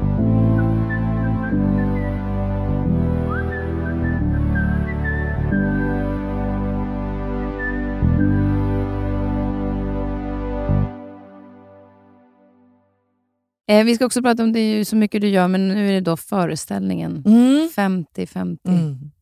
Jag fattar ju att den handlar om att vara femtio år. Ja, vad... ja. Ja, det är så mycket. Det är bra. Själv om jag är från Norge så kan yes. jag förstå oh, att det är om femtio, fin norska. Oh. Om femtio-årna. Oh, uh, men, men du får jag bara fråga, förlåt. Ja. Frå- är din norska flytande? Hör, hör man, om man är i Norge? För, för mig låter det som att du pratar helt flytande norska. Men det, men, men om jag, ja. Nu när jag fått det, ditt självförtroende, ja, så säger jag, herregud, jag pratar ja. helt oh, flytande. Det är fantastiskt. Men skulle du spöra de i Norge, ja. så syns de nog inte det, men de har inte helt sans för hurdan det skickliga språket är. Så, alltså jag kommer bra. Jag har ju lärt mig så mycket. Men Kristin, det här är fantastiskt, I love it. Oh, men det är ju underbart, alltså jag älskar norska, men det gör alla, va? Det gör väl alla svenskar? Jo, men alltså det, det, det är faktiskt bara, rätt roligt ja. det här med norskan, därför att det, tidigare när, när att vara norsk medborgare var så här, det är lusekoft att gå på ski. Alltså, det var lite så här, upp till topps bästefar. Alltså, ah, ser man på norrmännen ah. och det är flaggor och så. Ja. Eh, no, ni är så gulligt, ni sjunger. När det så här. Ah. Inte, väldigt snälla. Och ah, just det, just så kom Skam. den ja, serien. Ja, jag, jag älskar den serien. Ja, ja, då alltså, äntligen fick, blev vi tagna. Då, ja, då, då ja. blev jag tagen på riktigt allvar. Alla bara, kan du prata lite mer norska? Ja. Alltså, så gärna så. Ja, men det, för, det men då blev det coolt ja, istället det blev coolt, för att det var lite sådär klämkäckt lite och gulligt. Ja, ja, precis. Just så att jag tackar Skam för att jag har fått bli ja, cool i Sverige. Ja, jag fattar. Jag fattar, eh, jag fattar men ja. just då, att, nu, jag kommer in på mm. det, Skalateatern, femtio femtio. Mm. Mm. När det här spelas in så har ni inte kommit så jag, jag har inte kunnat sätta mig in i föreställningen Nej. ordentligt än. Utan, så därför tänker jag, varsågod, du får gärna berätta, mm. vad är det? För jag vet att du i alla fall har skrivit anteckningar i din bok, eller ja. telefonen. Så ja, mycket men så, så, så, just det, så var det. Det var ju den här förskräckliga pandemin som kom och satte stopp på allting. Och främst naturligtvis så drabbade det ju människor på ett hälsomässigt plan som var fruktansvärt. Men även vi andra, det fanns ju liksom ringar på vattnet som att inte kom jobb och att det blev massa... Så jag hade inte så mycket att göra utan jag skrev ner egentligen, ja, så där i telefonen och på lite post-it-lappar så skrev jag bara meningar, tankar kring att jag hade fyllt femtio. Och, och det var ju nästan under två års tid, ja, precis. Och sen så samlade jag ihop allt det där och så tänkte jag att men det här kanske kan bli någonting. Och jag har inte skrivit så mycket själv utan jag har ofta haft manus, olika manusförfattare. Men i och med att jag skrev mina sommarprogram sen böckerna så har jag ju fått mer smak på det. Och då satte jag ihop faktiskt egentligen alla de här ganska lösa meningarna. Men det blev ändå tjugo trettio sidor. Och så tänkte jag, jag kollar om det här kan bli någonting. Så jag hyrde en liten teater på Bergsgatan. Fick plats för fyrtio personer. Så det var de närmast sörjande och så lite människor i branschen. Så bara i princip läste jag upp manuset. Men det blev sån jättestark respons. Och eh, många i den här åldern också. Men även yngre och äldre. Men de som var i den här, kring femtio, det häradet, tyckte ju att det var väldigt mycket igenkänning. Och det trodde inte jag. Jag tänkte att det här går väl bara jag att tänka på. Men eh, så var det inte, visade sig. Och eh, min agent sa att det här, det är också hans uppgift att se vad jag kan eh, tjäna pengar på. Det här måste vi kapitalisera på. Nej, men alltså, det här är ju en föreställning, sa han faktiskt. Och då tänkte jag, ja men det är det faktiskt. Och eh, nu så den tredje november så har jag arbetat lite mer än bara sätta ihop de där meningarna och jag har jobbat tillsammans med Anna Granat som är min, en av mina närmsta vänner och en oerhört fantastiskt bra regissör. Uh, och uh, det kommer att bli en föreställning som skiljer sig väldigt mycket från det jag gjort tidigare. För att jag, jag spelar ju lite på det här, den här divan och det här, vad ska jag säga, lite von oben sådär. Men, och det kommer jag väl göra lite i den här också. Men det kommer att vara mycket närmare mig. Och jag har ju skrivit vartenda ord själv. Och det kommer att vara, ordet naket är ju lite, lite kanske missvisande, även om jag gärna skulle klä av mig. Men, men, men mer personligt då, eller mer verkligen tankar från mig. Så, så framförallt roligt och galghumor kring det här. Och den heter femtio femtio. Och nu ska jag inte spoila för mycket, men andemeningen är egentligen att det är femtio femtio att fylla femtio. Jag tycker det, det är både bra och dåligt liksom. Mm. Men, för, men om du skulle plocka ut det, för jag, ja. nu blir jag ändå lite fascinerad, mm. för jag fyller ju ändå femtioett år före dig. Ja, just du det. Du är född sjuttio, jag är sextionio. Så har du fyllt, idag fyller du femtiotre? Jajamän. Grattis. Tusen tack. Ja, jag visste ju om det, det vet ja, du. Alltså, jag Petra kom in hit med blommor. Ja, jag hade ingen, lite, alltså du, inte lika du, fin som den buketten. Nej, men, ja. ja. Tanken, ja ah, okej. Okay. Mm. Det där är inte likt dig. Nej, alltså, det är du har inte, den jag finaste försöker, buketten ja, som ja, någon sant, har ja, det är sant. Men, men just det här att, att jag kan tycka att eh, mm. för att just runt femtio, alla var såhär, men gud vad mm. liksom, fyller femtio, hur känns det? Och jag mm. var såhär, men det var ingen skillnad från när jag fyllde bara fyrtionio ena dagen till femtio nästa Nej. dag. Eh, och att du har så många tankar att mm. det fyllde liksom, flera av fyra sidor. Ja. Och då blir jag jättenyfiken, har jag missat någonting? som, jag kommer förmodligen känna igen mig i det mesta, men jag skulle ja. bara, vad är de positiva sakerna skulle du säga med att fylla femtio? Ja, men de positiva, först måste jag säga att för mig fyrtio, alltså man har olika, jag vet att jag hade många kompisar som hade så här, tyckt att fyrtio var så stor grej. Jag, då hade jag precis kommit in i den här branschen. Jag hade inte, jag hade inte tid att tänka på ålder liksom. femtio tycker jag ändå var lite av ett liksom eh, nackskå, eller liksom det var som uh, det plötsligt så eh, jo men för jag, jag, jag tycker att femtio ändå, det finns någon gammal ålderstrappa, då får man väl käppen när man är femtio. Nu är det, nu är livet inte så länge, men men men Jag, jag tyckte ändå att det var så mycket tankar kring det så att det kunde räcka till en föreställning. Och det positiva då, om jag ska börja med det, så är det ju att man verkligen är så mycket mer sig själv, tycker jag. Jag, jag ja, men, även om jag då har haft självkänsla och självförtroende så, så har jag det ännu mer. Nej men alltså, det, det, ja, men, det, är, det är så mycket, och i den mån man har nojat sig så, så tycker jag att det, det, det sista nojan släpper också. Alltså att det, det, och jag kan ju lida med de som är liksom tonåringar eller mellan tjugo och trettio, där det är så mycket också med det motsatta, eller beroende på vilket kön man är intresserad av, men med, med den man liksom, att man vill att människor ska bli attraherad av en, eller att man vill bli attraherad, att det är så mycket. Jag vet, Mia Farrow och hennes självbiografi heter What Falls Away, och det kan jag också känna så här, vad, som, vad, vad, vad mycket onödiga saker som faller bort, och att man kommer till essensen i livet på något sätt, och det blir mer riktiga möten och, ja, det är... Fast jag måste ju säga att jag vill fortfarande att någon ska bli attraherad av mig så att jag slipper sängen. Ja, ja, det... Men på ett annat sätt. Ja, ja jag har, jag, jag, nu, men nu är det för att jag är kanske småbarnsmamma också, då är man ju så liksom dumma sig in i det, så att jag, jag känner inte ens att jag behöver det, men, men, men, men vill du ändå inte då att det ska vara, att det en person ska bli attraherad av, det ska ju vara det som är det riktiga du. Ja, liksom. Och där är ju, mm. där är ju skillnaden att det handlar ju om vem jag, eh, jag vill att någon ska se mig, ja. eh, för den jag är. Men det är också, där är ju fördelen med att vara femtio, för nu vågar jag visa mig själv, tror jag, ja. mer för de, alltså den jag är. För att de, alltså när jag var yngre, ja. då var jag nog inte lika, jag släppte nog inte in de som jag var tillsammans med hela vägen. Nej. För att jag visste inte vem jag själv var. Nej, precis. Så då precis. var det ju svårt mm. att vara liksom mm. helt så här, men det här är jag. Ja. Så att jag kan ju inte förvänta mig att de ska älska mig för den jag är när jag inte själv vet vem jag är. Nej, nej, precis, precis. Och på det sättet tycker jag att det är annorlunda att just att fylla femtio. Jag tycker det är väldigt skönt ja. att jag är mer landad i att jag är jag. Och har du inte, tycker du inte också att, jag tänker såna saker som man tänka att ja, men det där ska jag ändra med mig själv. Det där, det där ska jag uppnå. Och, och nu vill jag fort... Alltså jag vill, jag vill lära mig spela schack till exempel. Men däremot har jag accepterat att jag aldrig kommer att laga mat. Mm. Uh, och det har även jag och min dotter faktiskt... Det lilla kan jag säga om att vi har tagit ett... Eller min, nu har jag ju två, men min äldsta dotter. Mm. Vi har tagit ett gemensamt beslut att uh, jag inte ska laga mat. Och det tycker jag inte...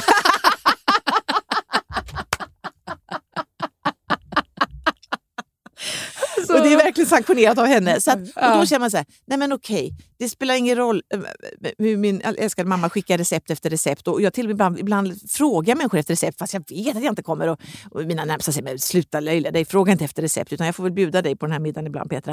nej men så då har jag tagit, så, och jag menar... Nu, nu, nu behöver, ja, det är faktiskt det. Nu, jag, nu behöver ingen vara orolig. Jag ser till att eh, mina döttrar får i sig allt de behöver. Men man kan faktiskt, jag måste ändå säga det, man kan äta... Man kan koka ris, man kan äta räkor, man kan äta grönsaker så där för sig och få i sig allting utan att det blir någon, eh, det blir ingen direkt måltid så, men, eh, men man får i sig allting, men ja, det blir mm, inte. Men det finns en trygghet i att, ja. det, att det är okej. Det är okej, eh, ja, precis. Jag är ju väldigt stor, där skiljer sig väldigt, mina ja. barn är ju då arton och tjugofem, ja. vilket gjorde ju då, idag när jag fyllde att jag fick till exempel, jag fick ju vakna upp med kaffe på sängen och bubbel. Ja, och bubbel, det är fantastiskt. Fick kava, så helt det kanske var för att de vill ha bubbel också. Men, ja, men det är ju win-win här. Ja, men, precis. Uh. men de tycker väldigt mycket om att laga mat. Oh, eh. Men hur har du får dem, men har du lagat mat då till dem? Nej, men alltså, eller det gjorde du... jag ju när, när de var yngre, absolut. Uh, alltså uh. så här att jag tyckte det var kul att experimentera. Och framförallt uh. när jag började äta gluten, då lagade jag jättemycket mat. Och gjorde uh. det med en kokbok för att jag hade liksom, ja, ville hitta bra recept och så här. Men sen tappade jag liksom energi. Jag tyckte inte det var mm. kul. Nej. Och nu när jag då försöker laga mat, då säger jag så här, nej men mamma, vi lagar själva. Och då känner jag att jag tänker inte ens gå in och säga att jag ska göra det för att jag ska. Nej, Nej. därför att om de tycker om att göra det och de lagar bättre mat än vad jag gör, så varsågod, eh, ta mitt kort och gå ner och handla och sen så lagar ni mat. Förut hade jag nog kanske känt så här att jag att hade du... känt att gud, jag är inte tillräckligt bra mamma för jag lagar inte så bra mat. Nej. Nu är jag så här, ja, grattis att bra. jag har bra söner som, eller duktiga söner som kan laga mat. Och eller det... experimentera. De på de, och, och, och den maten får du ta del av också då, gissar jag. Absolut. Ah, ah. Ja, ja, gud ja. Det är fantastiskt. Men nu äter vi vid olika tillfällen och så, här, så det blir mm. ändå ganska mm. utspritt. Men jag tycker ändå att det är väldigt härligt att jag bara, ja, mm, ja. jag är inte bäst på att laga mat. Nej, nej, nej, men, okay. det, nej men det är så mycket. Och då, precis. Och, oh, man måste ju ändå säga, då kan man tycka så här, men det, det är väl så det måste vara. Att varför, varför man kunde ha kommit till den där insikten lite tidigare, men, men bättre sent än aldrig. För att då, då blir det ju en, ja, det blir en ny frihet här mm. vid femtio då. Men det är ju aldrig en, en del av det positiva. Det är positivt tycker jag. Ja. Ja, men vad, vad skulle du säga? Lite mindre jobb är kul, mm. men jag fyller hem, tror jag. Ja, men det är ju skräcken. Den totala skräcken. den, den, den, ja, men jag säger också det för att säga lite att men liksom, trots då, och jag, och jag vet ju också så här, jag, jag är så tacksam att jag har fått fylla femtio. Jag vet ju alla de här sakerna och vad jag har fått vara med om och all, hela det här. Men det hindrar ju inte att man får panik för att man ser att man springer mot ett jäkla stup. Även om det kan vara ganska långt bort, så se, horisonten är ju närmare än när jag var tjugo. Liksom. Och eh, men då är det inte så konstigt att man vänder sig om och ser liksom, om, finns det någon annan väg jag kan ta här än att springa rakt mot det där stupet. Och eh, jag tycker att eh, det finns en panik eh, och skräck som är väldigt stor. Och det hjälper inte, den handlar inte alls om, eller ja, det, kommer, det pratar i och för sig också om allting från alltså ett, ett kroppsligt förfall och allt det där. Men för, för det kommer ju drabba oss alla. Den är väldigt intressant. Den är också, den är också intressant, men den största är nog liksom själva skräcken att det tar slut. Men sen pratar jag också mycket om det här med, för, om vi kommer in på det, för att jag har alltid också sett mig då lite, att jag liksom inte bryr mig om det här med yta och liksom, och jag ska inte... Och jag är inte så intresserad av kläder och jag, inte så, jag har inte gjort no- någonting. Jag brukar alltid säga, mm. kan ni förstå att jag inte har gjort någonting i det här ansiktet? Alla bara, ja det kan vi. Men, men, eh, nej, men, men så kommer jag upp på sån här, vad heter det då, feeder? Du vet, man, det är ju algoritmer så att det kommer ju upp så här på Facebook och, och, och sånt, det man själv har googlat på. Och det, det som kommer upp på mig, det är så här... Hur har Jennifer Aniston åldrats? Sånt, då förstår jag att då är det sånt jag har. Så jag, jag, jag går ändå och tittar på alltså den här dubbelheten. Att man ändå, jaha, hur ser hon? Och, så, och då tittar jag, ja men exakt vad har hon gjort liksom? Så finns, man kan gå in på såna här sajter där man ser då att ja, hon har gjort precis det där där och det där där. Och även om jag inte gör det så, så är det ju intressant att jag ändå tydligen tittar på det. Mm. Så att någonstans så har man väl någon form av besatthet med, av sitt kroppsliga... liksom förfall ska jag inte säga, men det som händer, och det börjar väl egentligen vid trettio, men de facto är det så att jag är inte ett komma sjuttiosju längre, jag är ett komma sjuttiosex, jag har varit ett komma sjuttiosju, jag har, jag har alltid haft fyrtio storlek, nu har jag fyrtiotvå, det, någonting har ju hänt, alltså det, det är no- och det är liksom vad, vad man än tycker om, om, om det, och jag kan säga, omfamna och sådär, men, men det är ändå så, det är mer avveckling än utveckling. Om jag, om jag tittar på mitt nyfödda barn så är det ju någonting som är på väg så att säga mer framåt, och hos mig är det på väg mer liksom så, ja, min kropp blir inte direkt starkare och, och, och, och mer min tonus blir inte liksom eh, utvecklas inte, utan den blir lite mer. Men det handlar väl också ja. om, tycker jag, att, att, som jag försöker i alla fall, eftersom mm. jag hade mamma som kanske inte alltid tyckte det var så kul att åldras. Hon mm. förklarade ofta det här. Att, ja, din mamma, nu är jag. Ja, mamma, mm. att, att man, så här, man känner sig som, som femtio, mm. men så inser man att liksom, när jag ser mig själv i spegeln så kommer jag på att gud, jag är sjuttiofem. Mm. Alltså, mm. Att, att, för känslan här inne är på ett annat sätt. Mm. Eh, och att, att och, ibland just att man ser sig, men gud, du är så fin. Och så tittar man på henne, men du är ju fantastisk mm. mamma. Ja, men jag har så mycket rynkor. Mm. Och då känner jag så här, att jag vill tycka om mina rynkor ja, till exempel. Ja. Alltså, om jag tittar på mina händer ja. nu, så har de blivit ännu rynkigare mm. nu, och tänker jag så här, gud, de har verkligen gjort sitt jobb, de här mm. händerna, mm. tack mm. händer mm. för att ni är så jävla snygga mm. även när ni är rynkiga, mm. att det är som det är, mm. och att försöka hitta Absolut. en liksom acceptans i kärlek till att de faktiskt finns här, mm. det tycker jag, det har jag försökt jobba med. Så ja. kan jag ibland bli sjukt irriterad när jag ser kanske någonting som blir, plötsligt dyker upp som är nytt som man inte har sett på sin, alltså så här, ja, ja. Ja, men det var lite mm. mer rynkor på den här scenen, det måste jag börja lära mig att tycka om, mm. och det tar ju en mm. liten process och tycka om dem, men mm. sen så försöker jag ändå omfamna dem. Men, det, men just att det, det, det jag kan känna igen mig i det här mm. är liksom, inte stupet känner jag, men det mm. jag kan känna är att det är så mycket så här, jag har ingen lust att starta en massa företag. Jag tycker det är enormt inspirerande när alla som orkar gå in yngre och fulla av eh, vill driva bolag ja. och jag bara, gud vad jobbigt. Ja. Alltså jag kan känna ja. så här, ja. att klättra den där stegen. Mm. Det är inte. Men mm. om, man, om man skulle vilja ha ett pensionat i... i Costa Rica eller mm. Frankrike. Mm. Bra, bra platser du har valt ändå. Ja, ja, ja, oja, oja, oja. Eh, jag tror du skulle det, säga Törboda, men ja, absolut. Nej, men jag tänker ja, bara så här, ja, man drömmer mm, liksom mm, till värmen. Mm, ja. Då tänker jag att ska jag göra det, då måste jag ju sätta fart. För ja. att om jag ska hinna just det, just det. Eh, liksom, spara pengar till det, mm. köpa det, driva det, mm. ja, men då kommer jag ju vara... Ja, alltså där, du, mm. då kan jag känna så här att, men fasken... nu fasiken skärpa till mig, vad är det jag vill? Älskar det jag gör, så ja. njut av det, eller ja. är det någonting annat du vill göra ja. så passa på att göra det. Men, men det ser du som en positiv sak, eller hur? Ja, ja. jag ser det som en positiv, men jag eller... tycker ändå att det var lite läskigt. Ja, att, jag, jag förstår. För, ja. tiden är, du, du förstår att tiden är ja, på, lite på mer så. Absolut, precis. Men, och det, men, det, men det är ju så dubbelt, precis. Man ser att tiden är begränsad, men det är ju det som också gör kanske att man gasar. Att man faktiskt, att mm. man vet, okej, okay, det, det, jag antingen gör det nu eller så gör jag det inte. Så, så i, den där, där man kunde gå med när man var trettio år, ska jag vara ihop med den eller ska jag göra det? Eller, alltså, det var så mycket som man, liksom så här, nu är det ju typ, alltså nu, jag tror man får arslet ur vagnen mer så, så att, och får mer gjort. Tänker jag, för att det, det, det ja, är... Mindre, jag, jag kan känna mindre tankar och gör mer. Ja, precis. Absolut, eh, så känner jag också. Jag tänkte väldigt ja, pre- mycket, precis. Men kanske, jag kanske gjorde lika mycket. Men det var så jäkla mycket analyserande ja, kring allt. Ja, och jobbigt också. Med, ja, ja, ja. Mm, mm. Nej, de, de nej, men, vi. Nej, men precis. Nej, men absolut. Och få, verkligen mer, mer saker gjorda. Och, och just, är det inte lite lättare att sålla också vad som är liksom... Ja, men det där... Det, jag ska nog göra, alltså att du kan formulera mer att det är det där pensionatet någonstans, eller vad det nu är du vill göra, mm. än att det är liksom ett helt spektrum av saker som det var, tycker jag, när man var yngre. Att då, för då blir det ju, jag menar, när, man, när livet börjar, då, då potentiellt så finns det ju en miljon olika liv som det där kan bli. Men till slut så blir det ju ett liv som blir ens liv. Ja. Och när det har blivit det, alltså det är ungefär som att begränsning också öppnar upp för möjligheter. För då vet man att, ja men, okej, det är det här, det är det här jag har och jag har de här barnen, jag har de här pengarna, jag har det här liksom, men det, och, och vad kan jag göra? Man hamnar i någon slags realism och, och så ser man, ja, men det där kan jag göra och så kan man också göra det. Medan innan har man bara haft en oändlig m- möjlighet och, och då blir det som ingenting gjort. Så jag tycker det är, det är mycket positivt. Det ja, finns mycket positivt. Det är mycket positivt mm, med, med det. Så att, och, och just jag kan tycka det är lite kul när mina yngre kompisar som är så här, gud har du sådär roligt när du är femtio? Ja. Jag trodde att man var mycket äldre då. Ja, ja, ja. Jag bara nej. nej. Alltså så här kul är det att vara femtio. Ja, ja, det är ju vad du gör ja, det till. Verkligen, verkligen. Liksom. Men, men sen är det ju roligt tycker jag. Men det var någon psykolog som sa till mig att de flesta som hen hade träffat eh, kände sig som tjugoåtta. Så tjugoåtta är tydligen någon ålder. Och det kan jag också, jag kan känna, för då har man ändå kanske blivit nästan vuxen. Mm. Och jag tycker kanske inte att jag förändras jättemycket inombords sen, sen dess liksom. Och jag blir, det här med självinsikt, alltså när jag tittar på, jag tittar på många andra, på mina klasskamrater till exempel, hoppas ni lyssnar nu, så tänker jag, och många killar har ju blivit flintskalliga och så här, så tänker jag, oj, man känner inte igen dem liksom så här.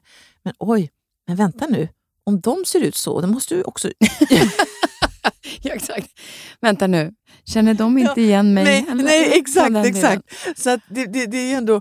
Och just det där som jag också har med i föreställningen, att jag var på en inspelning, då finns det något som heter runner, som är en typ av slav, skulle jag säga. De får springa och göra allting. Och jag sa att, åh du gud, du är så ung. Och då säger han så här, ah, ja, jag kunde ju vara din mamma. Ja, jag är tjugoett, säger han. Ja, hur, hur gammal är din mamma? Hon är fyrtiotvå.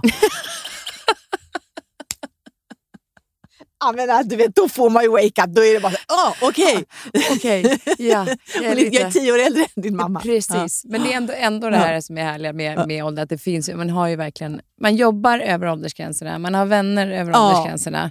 Och det tycker jag lite, Linn Hegdahl som är Let's Dance. Ja, jag vet när jag var, Linn. Ja, hon ja. är så härlig. Och när, efter det året jag hade varit med så åker ja. vi ner och kan hälsa på henne i Landskrona. Ja, ja hon, bor, hon bor inte i Stockholm. Jag har alltid trott Nej, hon, hennes, hon är från Landskrona. Ja, hon bor i Stockholm, men bor ja, där ja, på sommaren. Ja, ja, ja, ja, ja. Eh, så då var jag hemma hos henne och, och vi sov upp i den här dubbelsängen i hennes rum mm. och vi sitter och fnittrar och skrattar och, eh, och så sitter vi och käkar middag med hennes föräldrar och eh, så säger hennes pappa, kommer in på det, ja men då är han två år äldre än vad jag är. Jag bara, just, ja, ja, ja. Och då vänder jag mig till hennes mamma och så säger, men hur gammal är du då? Mm.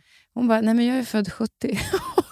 bara, hon är ett år yngre. Och d- då sitter jag och har liksom kompis med deras dotter ja. fast vi är lika gamla. Mm, och, och det är väl... Jo, men det, de ja. har ju också så nära kontakt. Så att ja. jag älskar, jag har ja. ju för sig en syster som är född femtiofem, som är sextiosju.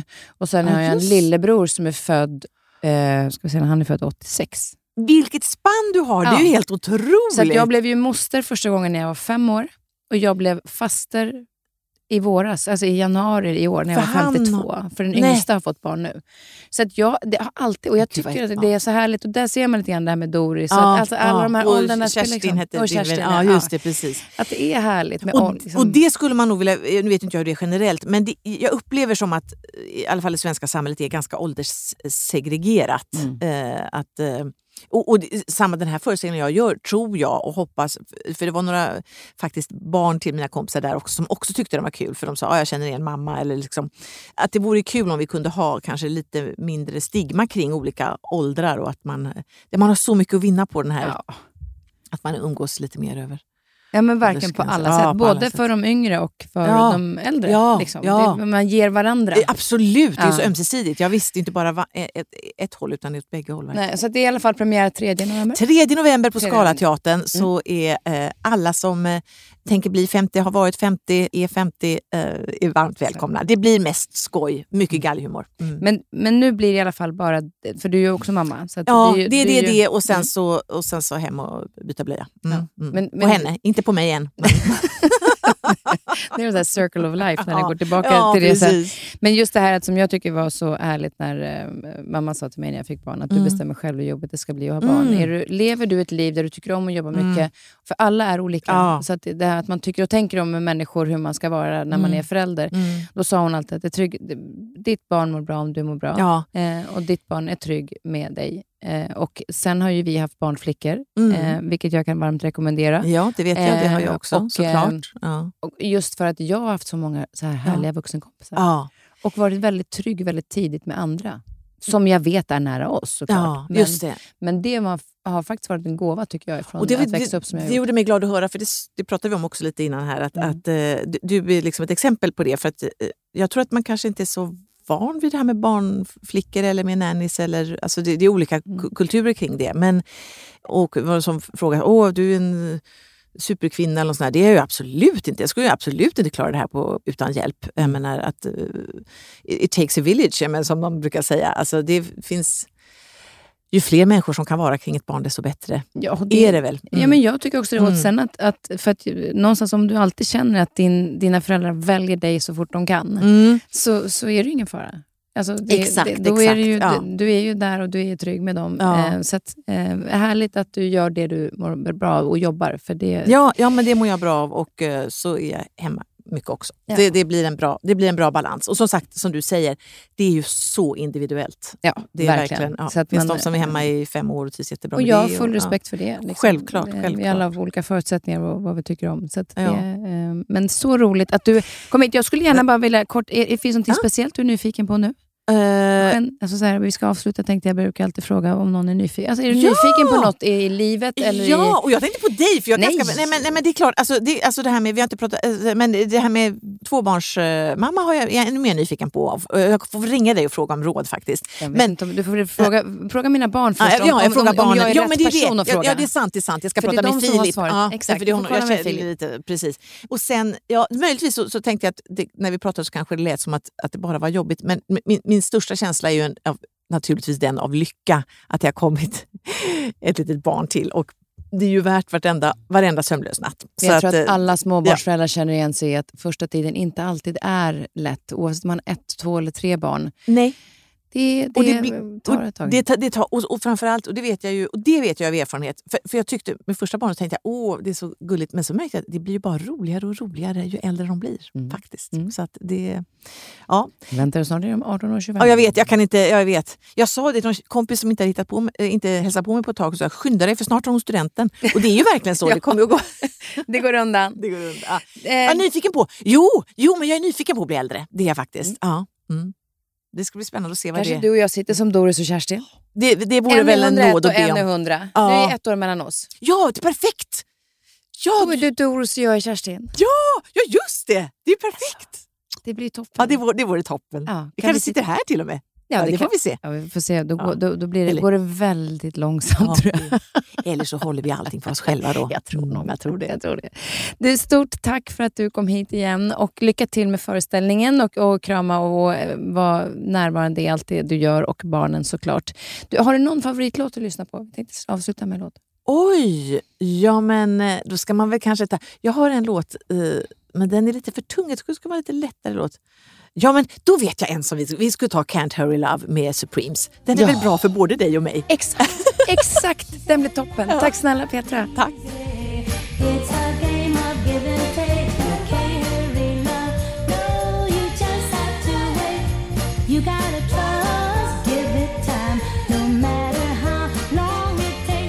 Nästa veckas avsnitt möter jag vdn för design- och innovationsbyrån E Y-Dobberman, Lisa Lindström, som precis klivit in i en ny yrkesroll som ansvarig för design och innovation globalt i Ernst and Young. Vi pratar om hur tidigt hon som barn hade ledarrollen, då hon gärna vill bli rektor för att förbättra skolan. Lisa fick som tjugoåring en nervskada och hamnade i rullstol i fem år tills ny forskning ledde till att hon kunde gå igen. Hon är extremt uppskattad som ledare och Dobberman har blivit vald till årets bästa arbetsplats. Vi pratar om hur skolan bör bli bättre på att lyfta barn, alla barn oavsett vilken inlärningsförmåga de har. Vi pratar om vikten av att anställda ska känna trygghet och våga misslyckas. Vi kommer även in på hur viktigt det är att en ledare vågar visa känslor och ge de anställda frihet, men alltid ha ledaren bakom sin rygg. Missa inte nästa veckas avsnitt. Jag var full av energi efteråt och lycklig efter samtalet med Lisa.